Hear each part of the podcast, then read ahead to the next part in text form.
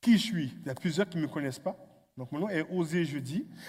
Euh, un des anciens de l'Église de Rosemont, et l'Église de Rosemont vous salue euh, grandement. Mais il faut que je vous dise une chose. Je me sens vraiment à l'aise d'être parmi vous parce que les chants chantés, c'est comme si j'étais chez moi, dans mon église. Donc, c'est vraiment des grands chants. Nick ne m'a pas dit les chants qu'on allait chanter, hein. mais waouh! Plusieurs d'entre eux font partie de mon testament à chanter euh, à, mes, funérailles. Donc, juste pour vous dire comment que Dieu a fait que j'ai eu une grande, une hyper joie de les chanter avec vous. Vraiment. Donc, je suis marié à Tamara, que vous allez voir cet après-midi, pour ceux qui vont être là. Et par grâce de Dieu, on a trois enfants. Lydia est bientôt 19 ans. Joshua Gabriel, en avril, il va avoir 17 ans. Et Rebecca, qui a eu, il y a quelques jours, 15 ans. Donc, euh, trois ados dans, plein dans leurs hormones. Euh, ils vivent plein d'émotions, comme nous, tous. Dieu a fait que je suis ancien, ça fait environ 18 ans, 17-18 ans à Rosemont. Et euh, j'ai été employé comme pasteur pendant plusieurs années. Et depuis janvier 2012, 2022, je suis à temps plein avec la Fondation du counseling biblique. Pour mon témoignage, c'est cet après-midi. Donc, ceux qui veulent savoir un peu mon histoire, mon parcours, pourquoi que je suis intervenant séculier et que je suis venu dans le counseling biblique, venez à, venez à 13h. C'est un petit euh, aperçu. Mais une chose qu'il faut que vous sachiez. J'aime beaucoup les psaumes. Donc, si on était plus petit, je, vous aurais demandé pourquoi que j'aime les psaumes. Je trouve que les psaumes parlent du cœur humain, parlent de qui on est vraiment. Un livre, à mon avis, pas assez utilisé. Et j'aimerais vous convaincre aujourd'hui que Dieu est digne d'être votre refuge. Que Christ, notre Seigneur, notre Sauveur, est digne d'être votre rempart, comme on a chanté tantôt. J'aimerais vous convaincre de ça. Le psaume 46 est le psaume pour ma part, que j'utilise beaucoup en temps d'anxiété, quand je vais moins bien. Tellement qu'il y a un ami à moi, qui est ici, à peu près ici, qui m'a offert un grand cadre avec un verset que tantôt je vais vous présenter dans le Somme 46. Et je vais vous donner, si, si je ne parle pas trop longtemps, une petite anecdote de comment que ce cadeau-là m'a rappelé que Dieu est mon refuge. Ça va dépendre si je parle trop ou si je reste dans mon texte ou ça va tout dépendre. Donc j'aimerais, juste avant qu'on rentre dans le psaume 46, prier. Est-ce que vous me permettez? Papa éternel, merci Seigneur pour cette belle Église qui veut te glorifier. Père, utilise-moi comme ton serviteur inutile et que ta parole puisse les édifier, qu'ils puissent être convaincus que tu es digne d'être leur refuge. Bien ce temps-là, Papa, en ton Fils qui est vivant. Amen. Le psaume 46 est un psaume que j'aime beaucoup. J'aimerais vous poser une question. Est-ce que vous êtes arrivé de souffrir? Il faut me comprendre. Moi, je suis osé. Quand que je pose une question, j'attends une réponse. Donc, je répète la question parce que je n'ai pas entendu beaucoup de réponses. Est-ce que vous êtes arrivé de, de souffrir? Merci beaucoup. Maintenant, est-ce que parfois vous êtes arrivé de penser pourquoi je dois souffrir? Pourquoi que je dois être le futur Job? Est-ce que je dois absolument vivre comme Job pour pouvoir grandir dans la foi Parfois, je ne sais pas si vous êtes comme moi, ces questions amènent un genre de doute auprès de notre Seigneur Jésus-Christ. Est-ce que Dieu est vraiment souverain? Est-ce que Dieu contrôle vraiment toutes choses? Ça vient nous questionner, nous bouleverser. Involontairement, on se pose la question, est-ce que Dieu est vraiment bon? Le psaume 46, j'aime beaucoup parce qu'il parle que Dieu est en contrôle. Et c'est pour ça que j'aimerais vous convaincre aujourd'hui que Dieu est digne. Maintenant, je fais partie de ceux qui croient que les psaumes ne sont pas alignés involontairement au, hasard. Le psaume 46 vient à une place juste après une série de lamentations. Psaume 42 à 44. Que j'utilise, que j'ai étudié beaucoup dans les temps de souffrance. Et il parle d'un temps, c'est des psaumes très lourds, d'être abattu parce qu'on souffre, d'incompréhension. Et là vient le psaume 45 qui parle de comment que, un accent que Dieu règne éternellement. Et là vient le psaume 46. Juste avant le psaume 47, qui parle que Dieu règne sur la terre, plus précisément. Donc j'aimerais vous amener cela à ce psaume 46, comprendre dans cette lignée-là. Le troisième psaume des fils de Corée. Le premier des, des psaumes qu'on dit les cantiques de Sion, qui est comme une emphase sur la cité de Dieu. Non, on a déjà lu le psaume 46, mais j'aimerais vous amener, vous proposer qu'il y a trois strophes dans ce psaume, dans ce cantique-là, avec une, euh, un, un, interlude et une conclusion. Il y a comme un genre de refrain qui, qui revient, mais on va voir ensemble. Donc, si vous avez un crayon, si vous prenez des notes, c'est temps de sortir et de décrire les arguments que je vais vous proposer, que Dieu est vraiment un refuge pour nous, pour ceux qui croient.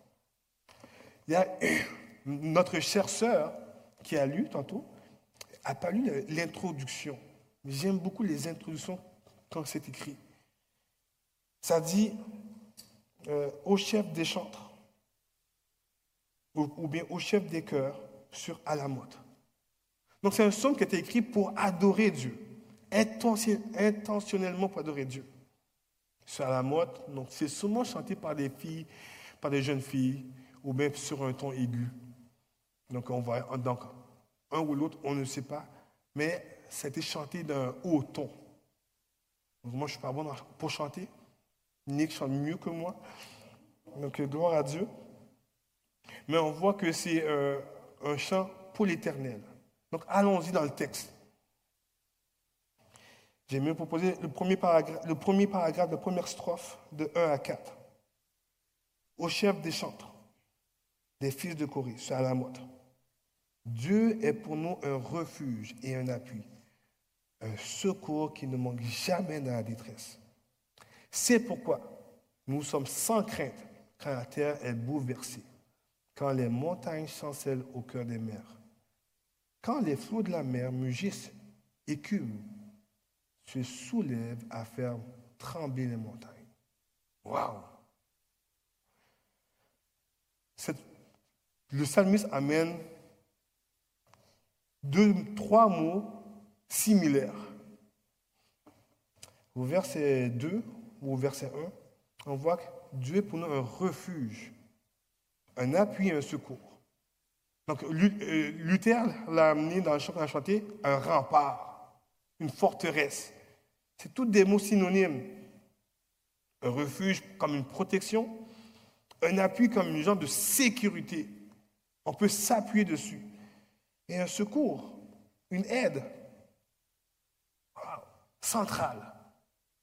Mais il y a un mot-clé qu'on ne voit pas beaucoup en français, ni en anglais, plutôt en hébreu qu'on va le voir.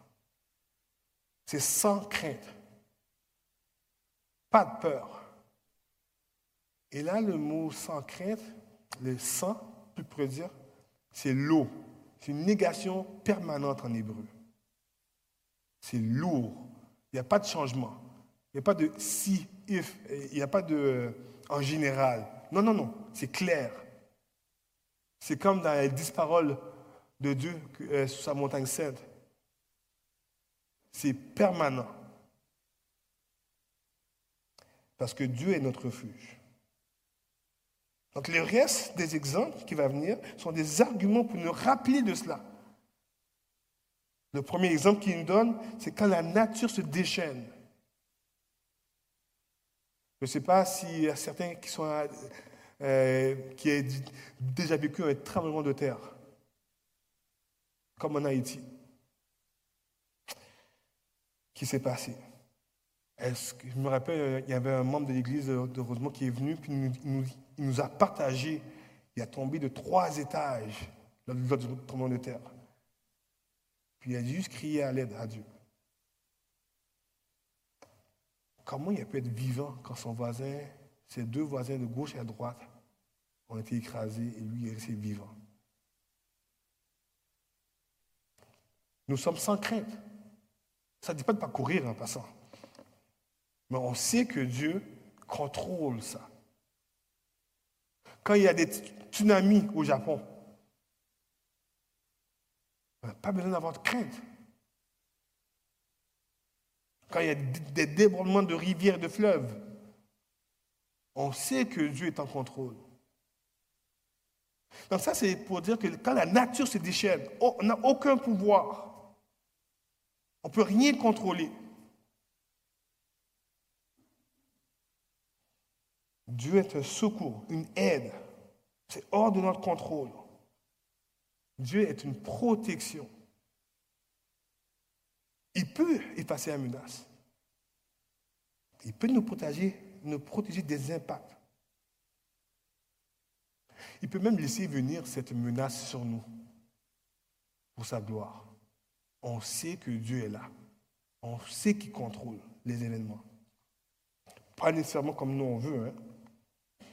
Mais cet appui, ce refuge, il est dans la personne de Dieu. Et c'est ça que le psalmiste veut nous amener jusqu'à la fin du psaume. Cet appui est dans la personne de Dieu. Dieu est un refuge, une forteresse dans des situations qu'on ne peut pas contrôler, incroyables. Il nous donne une confiance, il, il veut qu'on en ait une confiance en lui, soit sans crainte, de manière irrévocable.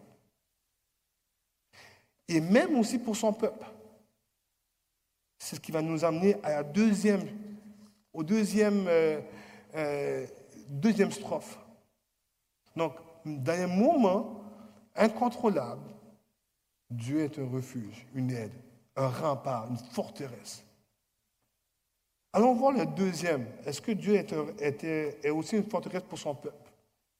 Les versets 5 à 8, que j'aimerais qu'on puisse lire ensemble, ou être affichés, il dit Il est un fleuve dans les courants, réjouissent la cité de Dieu, le sanctuaire des demeures du Très-Haut. Dieu est au milieu d'elle et n'est point ébranlée. Dieu la secours dès l'aube du matin. Des nations s'agitent, des royaumes s'ébranlent. Il fait entendre sa voix. La terre se fond d'épouvante. L'Éternel des armées est avec nous. Le Dieu de Jacob est pour nous une haute retraite. Une question pour vous, pour ceux qui ont été à Jérusalem ou ceux qui connaissent un peu la géographie. Est-ce qu'il y a un fleuve à Jérusalem? Un qui dit non avec sa tête, un autre non? Il n'y a pas de fleuve à Jérusalem. Qu'est-ce que veut dire ça, Il n'y a pas de fleuve. Mais il y a un fleuve quelque part. Apocalypse 22, 1 et 2 dit, il me montrera le fleuve de la vie, limpide comme du cristal, qui sortait du trône de Dieu et de l'agneau, au milieu de la place de la ville, sur les deux bords du fleuve se trouve l'arbre de vie qui produit douze récoltes et donne son fruit chaque mois. Les feuilles de l'arbre servent à la guérison des nations. Il n'y a pas de fleuve dans Jérusalem, mais il y a un fleuve dans la nouvelle Jérusalem. Après ça, on parle de psaume, on parle de Jean, euh, il vient quelques siècles plus tard. Le psalmiste veut nous montrer que c'est Dieu même qui est le fleuve qui nourrit, qui protège, facilite l'agriculture. Une aide précieuse contre un siège, quand des armées menacent. L'Éternel est le fleuve. Il est celui qui pourvoit, qui libère son peuple. Et c'est ça la description de Jean dans l'Apocalypse 22. Christ est notre fleuve, l'eau de vie, notre protecteur, c'est lui qui va nous nourrir, nous guérir. Comme dans la description de Jean, la gloire de Dieu éclaira la ville, son trône sera dans la ville. Une façon de dire que Dieu sera au milieu de nous. Que veut dire Emmanuel? Ah, merci. Hein? Hein? Je répète, que veut dire Emmanuel? Ah, ça c'est bon ensemble. Dieu est avec nous. Dieu est avec son peuple. Le psalmiste ici, des siècles avant, affirme ce que Jean va écrire plus tard. Vous voyez comme la parole de Dieu est, parfaite. Dieu est avec son peuple qu'il a choisi. Même si que pendant qu'elle souffre pendant un temps, Dieu combat pour son peuple. Il y a quelques histoires qui sont marquantes dans la parole de Dieu, que j'aime beaucoup. Exode 14, Dieu qui délivre son peuple des Égyptiens qu'il poursuit. est-ce que le peuple fait quelque chose? Traverse la mer Rouge et il voit tous les Égyptiens dans l'eau, ravagés par l'eau. Un texte que j'aime beaucoup, euh, sur la peur, 2 Chroniques 20, Ézéchias. Dieu délivre, euh, Josaphat, je veux dire, Dieu délivre Josaphat et son peuple de ses, ennemis sans même combattre. Bon, c'est un des arguments que j'amène pour dire que de chanter est très important, mais je ne veux pas rentrer dedans, sinon on est là pour une autre demi-heure minimum. 2 Chroniques 32, Dieu délivre Ézéchias du roi d'Assyrie. Tous des exemples que le peuple n'a rien fait. Il fallait que s'attende, comme on a chanté le dernier ans. Il nous délivrera. Dans les trois cas, le peuple a crié à Dieu. Il n'a rien fait, sauf d'avoir confiance en l'Éternel. Savoir qu'il est notre refuge. Il est le fleuve. Le psalmiste veut que nous nous rappelions que Dieu est le protecteur de son peuple. Pas la force que nous avons, pas les capacités que, Dieu nous a données pour l'adorer, pas sur une personne ou sur un objet quelconque, pas sur l'argent qu'on a dans notre compte bancaire, mais en lui seul, en l'éternel des armées. Un terme important. Les termes, l'éternel des armées, c'est-à-dire celui qui combat pour nous. C'est celui qui règne et qui combat pour son peuple. Un des sujets du psaume 45. Et le verset 8 nous rappelle le thème du verset 2. C'est un refrain similaire. L'éternel des armées est avec nous. Le Dieu de Jacob est pour nous une haute retraite, un refuge, protection, une sécurité. Même si on ne comprend pas notre situation, Dieu sait que je n'aime pas l'incompréhension. Je peux vous dire, moi j'aime comprendre les choses qui m'arrivent. J'aime être en contrôle. Je vous confesse là. Mais Dieu me demande de lui faire confiance, qui est digne de lui faire confiance. Digne d'être son refuge. Il veut que je me réfugie sur lui. Il me protège de ma propre ignorance. Il me fortifie dans la quête de solutions quand je me confie en lui. Et de là, j'aurais pu vous parler du psaume 131, mais ça va être pour une autre, une autre fois. Ce n'est pas vraiment facile, je peux vous dire, de laisser à Dieu le contrôle. C'est contre nature. Une chance que Dieu est parmi nous, hein. que l'Esprit de Dieu est en nous pour le laisser. Et qu'il y a le psaume 46 pour moi pour me rappeler que Dieu est digne que je fasse confiance. Et par sa grâce, il combat pour nous. Combat à mes côtés. Il combat à votre côté. Car l'Éternel est mon Dieu. Si l'Éternel a combattu auprès de Moïse, Josaphat, Ézéchias, et de moi que j'ai vécu moi-même, sans même qu'on lève le doigt, il n'est pas limité. Il est très actif dans nos vies. Dieu est un refuge fiable quand la nature se déchaîne ou quand une situation hors de nos contrôles. Il est le refuge pour son peuple, pour son Église. Il est le protecteur. C'est ce qu'on oublie souvent dans, nos souffrances, ou quand on a des accomplissements, quand tout va bien. Tu quand tout va bien, euh, on dit merci à Dieu, puis après ça, on oublie facilement, jusqu'à temps qu'on vit une épreuve. Est-ce que vous ça, vous arrive parfois ou c'est juste moi? Non?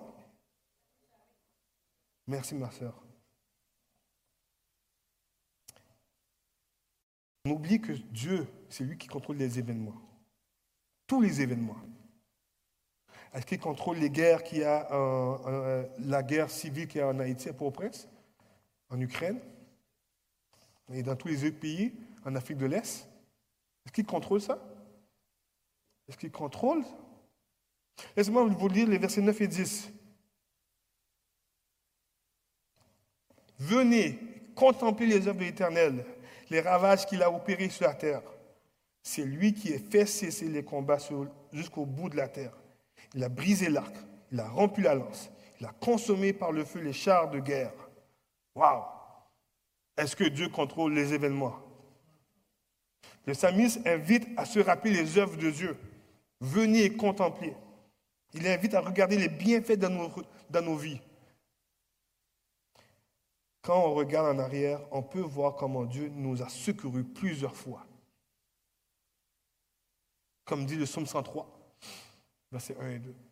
Mon âme bénit éternelle et n'oublie. Amen. C'est comme si vous l'avez lu juste avant moi là. Est-ce qu'on fait ça? Se rappelle des œuvres éternelles dans nos vies. Est-ce que vous vous rappelez de comment Christ est venu vous sauver de la mort éternelle? Est-ce que vous vous rappelez comment il a mis du pain sur la table? Moi, je peux vous dire qu'à un moment donné, dans, ma jeunesse, mon père a fait un pas de foi. Ma mère, allait à l'école. Mon père était dans le ministère. Il n'y avait pas un bon salaire dans ce temps-ci. Hein. Euh, prenez soin de votre pasteur, OK? Euh, Petite parenthèse. Je ferme la parenthèse. Mais pendant, pendant 30 jours, il n'y avait pas de revenus. Puis mon père, ma mère sont venus, il a dit à moi et ma soeur, on va prier.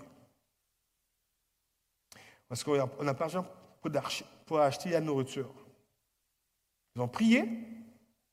Je peux vous dire, moi j'étais jeune, hein, j'étais vraiment euh, innocent.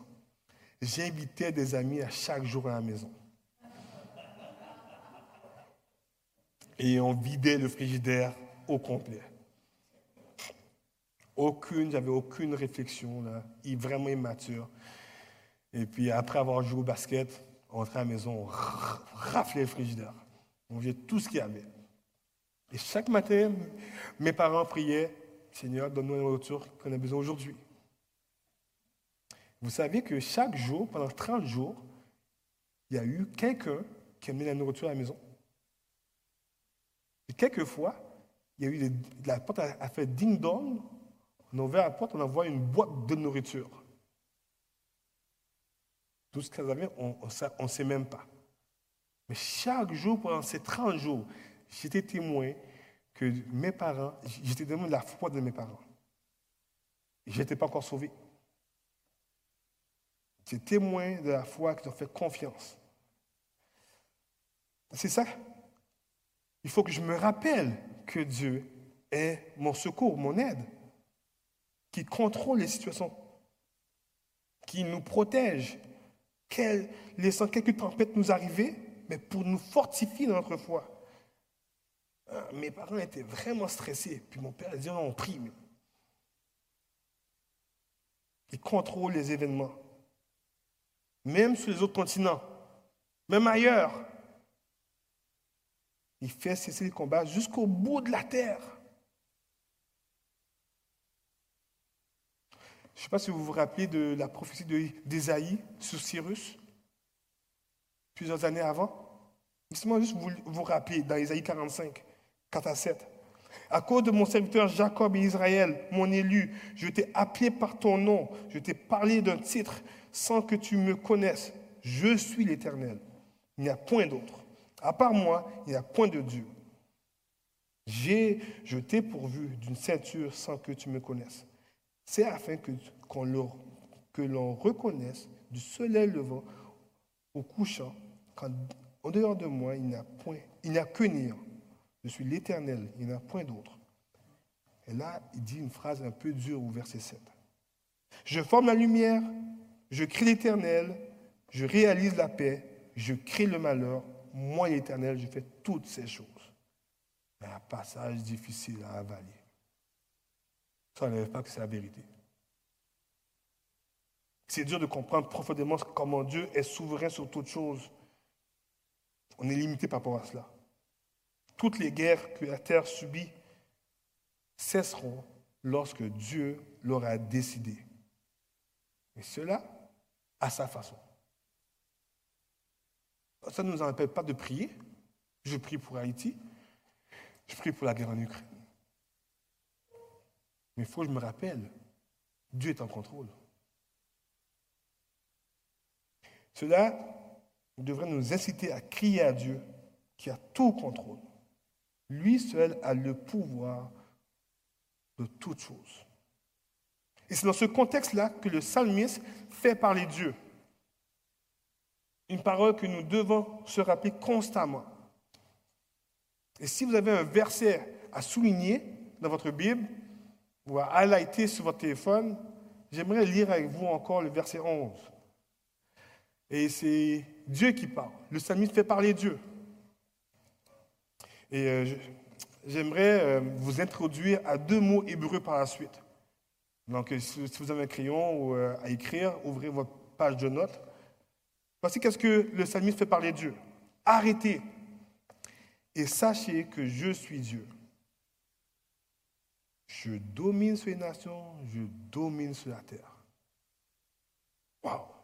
Après avoir mentionné qu'il est digne d'être notre refuge quand la terre se déchaîne, quand il y a des attaques contre son peuple injustement, quand, les chrétiens se font poursuivre par toute la terre, qu'il contrôle tout ce qui se passe à l'extérieur de Jérusalem aussi. Ici, le psalmiste fait parler Dieu. Il parle à plusieurs personnes. Il parle aux ennemis de son peuple, il parle aux nations de la terre, mais il parle aussi à son peuple. Le premier mot que j'aimerais vous emmener à apprendre, arrêter, qui est en hébreu rafa. Un mot utilisé particulièrement pour dire abandonner. Ou mais qu'est-ce que j'aime mieux dire euh, pour meilleure compréhension? Lâche prise. Lâche. Lâche ce que tu retiens. Lâche what you're holding. Euh, excusez-moi. Euh, Lâche prise. Il y a juste l'anglais qui revient en tête là. Pardon.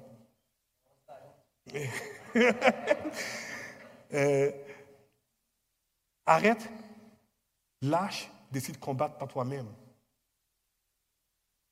Une bonne traduction serait lâche tes armes. Lâche. Lâche ce que tu désires de garder ou bien si vous aimez euh, euh, Frodon, lâche ton précieux. Lâche ce que tu veux protéger. Tu n'as pas le contrôle. Arrête de chercher une solution par toi-même. Arrête de combattre par toi-même. Et surtout à moi, Arrête d'avoir décidé de prendre le contrôle. Donc c'est très clair, le mot Rafa nous enseigne d'arrêter de, nous inquiéter, comme font les païens. C'est similaire à ce que Jésus et Paul ont dit dans Matthieu 6. Ne vous inquiétez pas de votre nourriture, de votre sécurité, des nécessités. Ou dans Marc 13, verset 11, ne vous, ne vous inquiétez pas auprès des autorités qui veulent vous accuser. Luc 12, 11 à 26, un long passage. Ne vous inquiétez pas de l'injustice, de euh, ne pas être cupide, de vouloir plus, de craindre de notre lendemain. Paul, un texte que j'aime beaucoup dans Philippiens 4, ne vous inquiétez pas sur toutes choses, Arrête d'être distrait et adore-moi. Voilà qu'est-ce que Dieu dit. Je te donne ce que tu as besoin. Peut-être pas ce que tu veux. Hein. Je te donne ce que tu as besoin. Alors, arrête. C'est pas mal fort ce mot-là. Donc, avant d'arriver au deuxième mot qui suit, il faut arrêter. Le deuxième mot, il est particulier. On peut afficher verset, euh, verset 10. Merci. Donc, avant d'arriver à chasser, il y a arrêter. Il faut arrêter. Parce que sinon, on ne peut pas connaître, reconnaître. Il y a différentes traductions. Chercher, reconnaître. Ça dépend de votre version. Mais avant de savoir, on ne peut pas, il faut arrêter avant. Et le mot savoir, chercher, reconnaître, il est particulier. C'est yada. Donc il y a deux mots que vous allez apprendre aujourd'hui avec moi. Rafa, yada. Deux mots qu'on retrouve dans l'Ancien Testament, c'est les mêmes significations. Mais savez-vous que yada, c'est le même mot pour Adam connu Ève?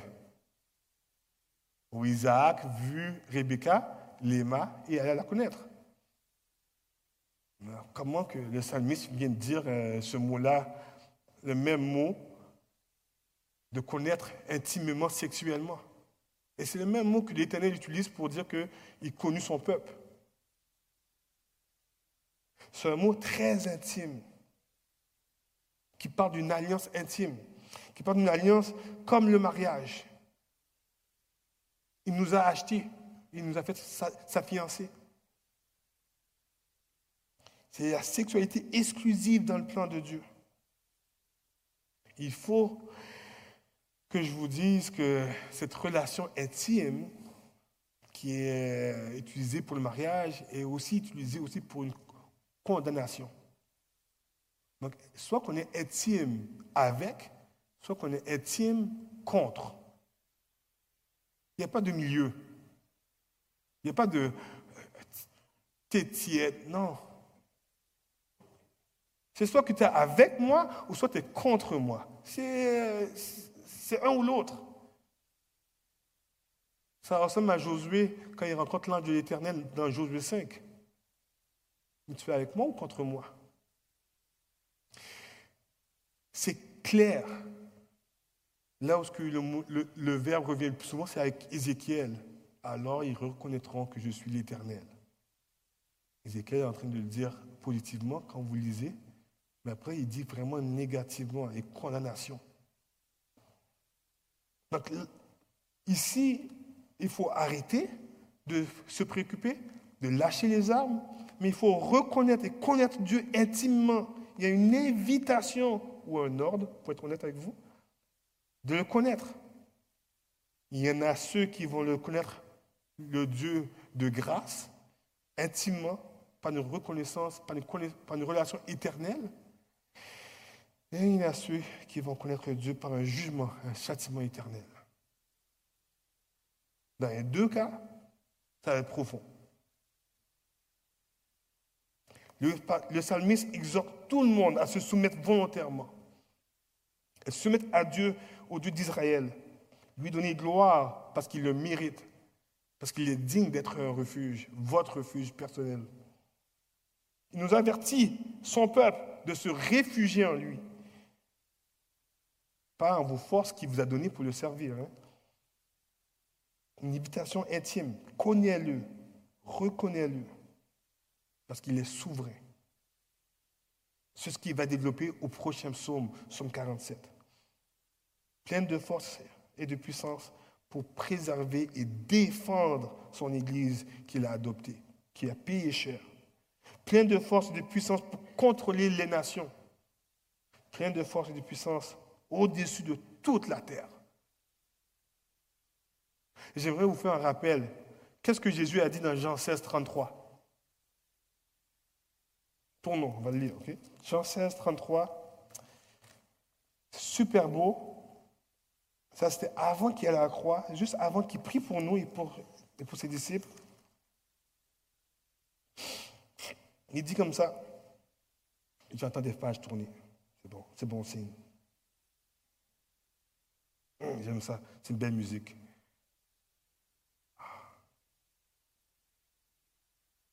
Jean 16, 33. Il dit, je vous ai parlé ainsi pour que vous ayez, pour que vous ayez la paix en moi. Vous aurez des tribulations dans le monde. Ah, Jésus a dit qu'on va avoir des tribulations, des problèmes. Hein? Donc si vous croyez que la vie chrétienne, ça veut dire que de ne pas avoir de problème, de ne pas avoir de conflit, euh, ce n'est pas ce que Jésus dit en passant. Hein? Est-ce qu'on est clair? Ok, d'accord. Mais une chance, ce n'est pas fini. Mais prenez courage. Moi, j'ai vaincu le monde. Waouh! Il a vaincu le monde. On peut prendre courage, même avec tout ce qu'on va vivre. Est-ce que Dieu est digne qu'il soit notre refuge? Il a vaincu le monde. Après la crucifixion, et la résurrection, juste avant que notre Seigneur Jésus, notre Sauveur, retourne au ciel.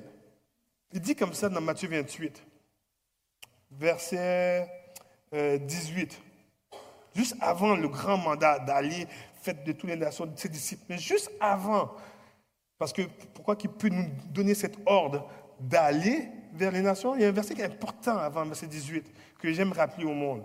Une, déclaration.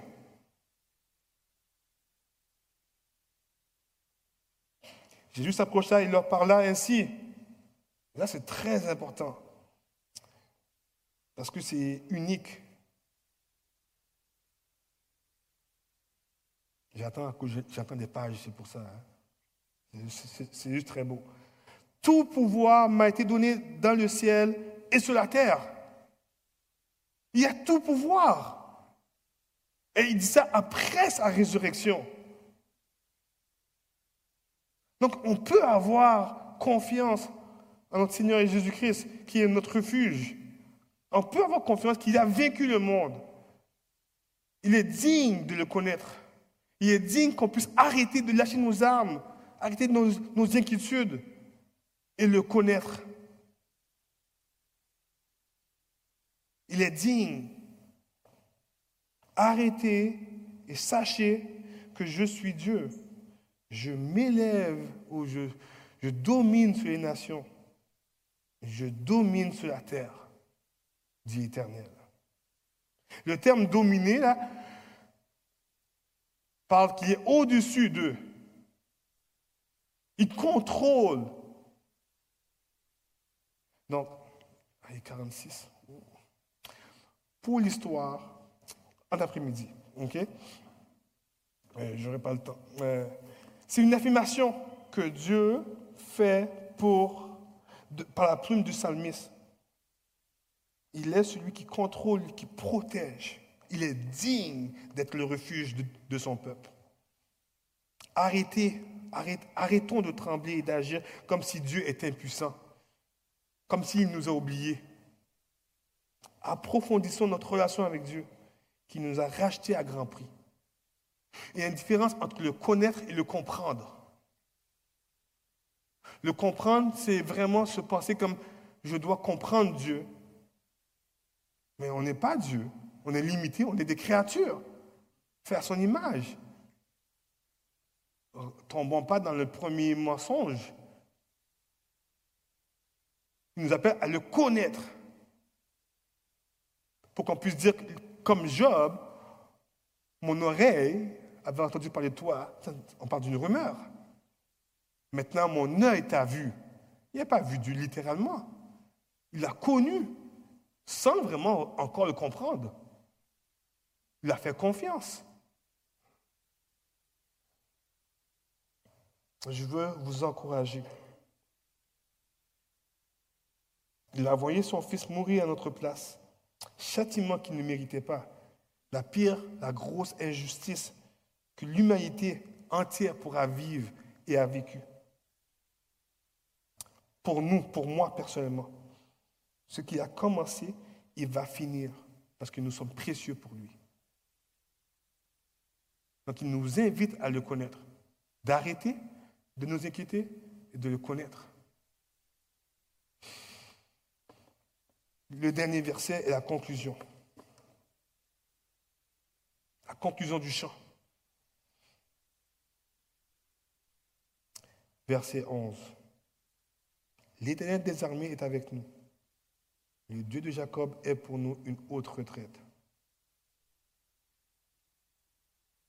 Et répète le verset 8 comme conclusion du chant. Un refrain qui semble similaire au verset 2. Il crie à Dieu. Il nous rappelle à crier à Dieu, à se rappeler, à se dire les uns les autres, à proclamer en église, dans nos cultes, dans nos temps personnels, intimes avec l'Éternel, qu'il est le refuge. L'Éternel des armées est avec nous. il nous dit ça à se chanter aussi. J'aimerais vous rappeler qu'est-ce que Paul dit aux Colossiens, chapitre 3, verset 16, que la parole du Christ habite en vous avec sa richesse. Instruisez-vous et avertissez-vous réciproquement toute sagesse par des psaumes, des hymnes, des cantiques spirituels, sous l'inspiration de la grâce. Chantez à Dieu de tout votre cœur. Faut bien comprendre, hein? c'est, se chanter. Se chanter les uns les autres. Donc, je vous inviter à chanter à Dieu, mais se chanter aussi. On besoin de se rappeler cela. Dieu est digne que nous nous fassions confiance. Il domine, il règne, il contrôle, il décide pour sa gloire et pour le bien de son peuple, comme un bon Père qui instruit, corrige et sanctifie. Il est le seul refuge que vous pouvez aller et vous serez bien pris en charge. Il vous connaît bien, beaucoup plus que vous le pensez plus que vous. Et il pourvoira tout ce que vous avez besoin. Donc vous voyez dans, dans ce psaume-là, il y a comme un refrain. Refuge, retraite. Même quand la terre se déchaîne dans des choses qu'on ne peut pas contrôler, tout ce qui est hors de notre portée, quand le peuple est menacé, quand les chrétiens vont être persécutés, contemplant la puissance, la souveraineté de Dieu, qui est notre refuge. Rappelons-nous qu'est-ce que Christ a fait à la croix. La situation d'Israël est difficile et délicate. Elle a été oppressée par plusieurs ennemis. Dieu est son refuge. Dieu l'a protégée, la corrige, la redresse. Dieu l'a aimée. Nous vivons des difficultés aujourd'hui, pas vrai? À cause du péché dans le monde depuis Adam et Ève, à cause de nos propres péchés, à cause de Satan qui se déchaîne contre nous. Dans tout cela, nous pouvons se rappeler que qui est Dieu? Il est digne d'être notre refuge. Lui faire confiance dans nos situations, comme les anciens Abraham, Isaac, Jacob, Moïse, Élie, les autres prophètes, les autres apôtres, nos pères. Malgré tout ce que tu vis aujourd'hui, sois sûr que Dieu aime ses enfants. Tout pouvoir lui a été donné, je répète. Il règne. C'est lui qui m'a sauvé. Et c'est par lui que je peux agir et me rappeler qu'il est digne que je remets toute ma confiance en lui. Il est digne d'être ton refuge. Donc j'aimerais vous encourager personnellement et collectivement, toute l'Église locale, à le connaître. Pour ça, ça veut dire qu'il faut arrêter. Que Dieu vous bénisse.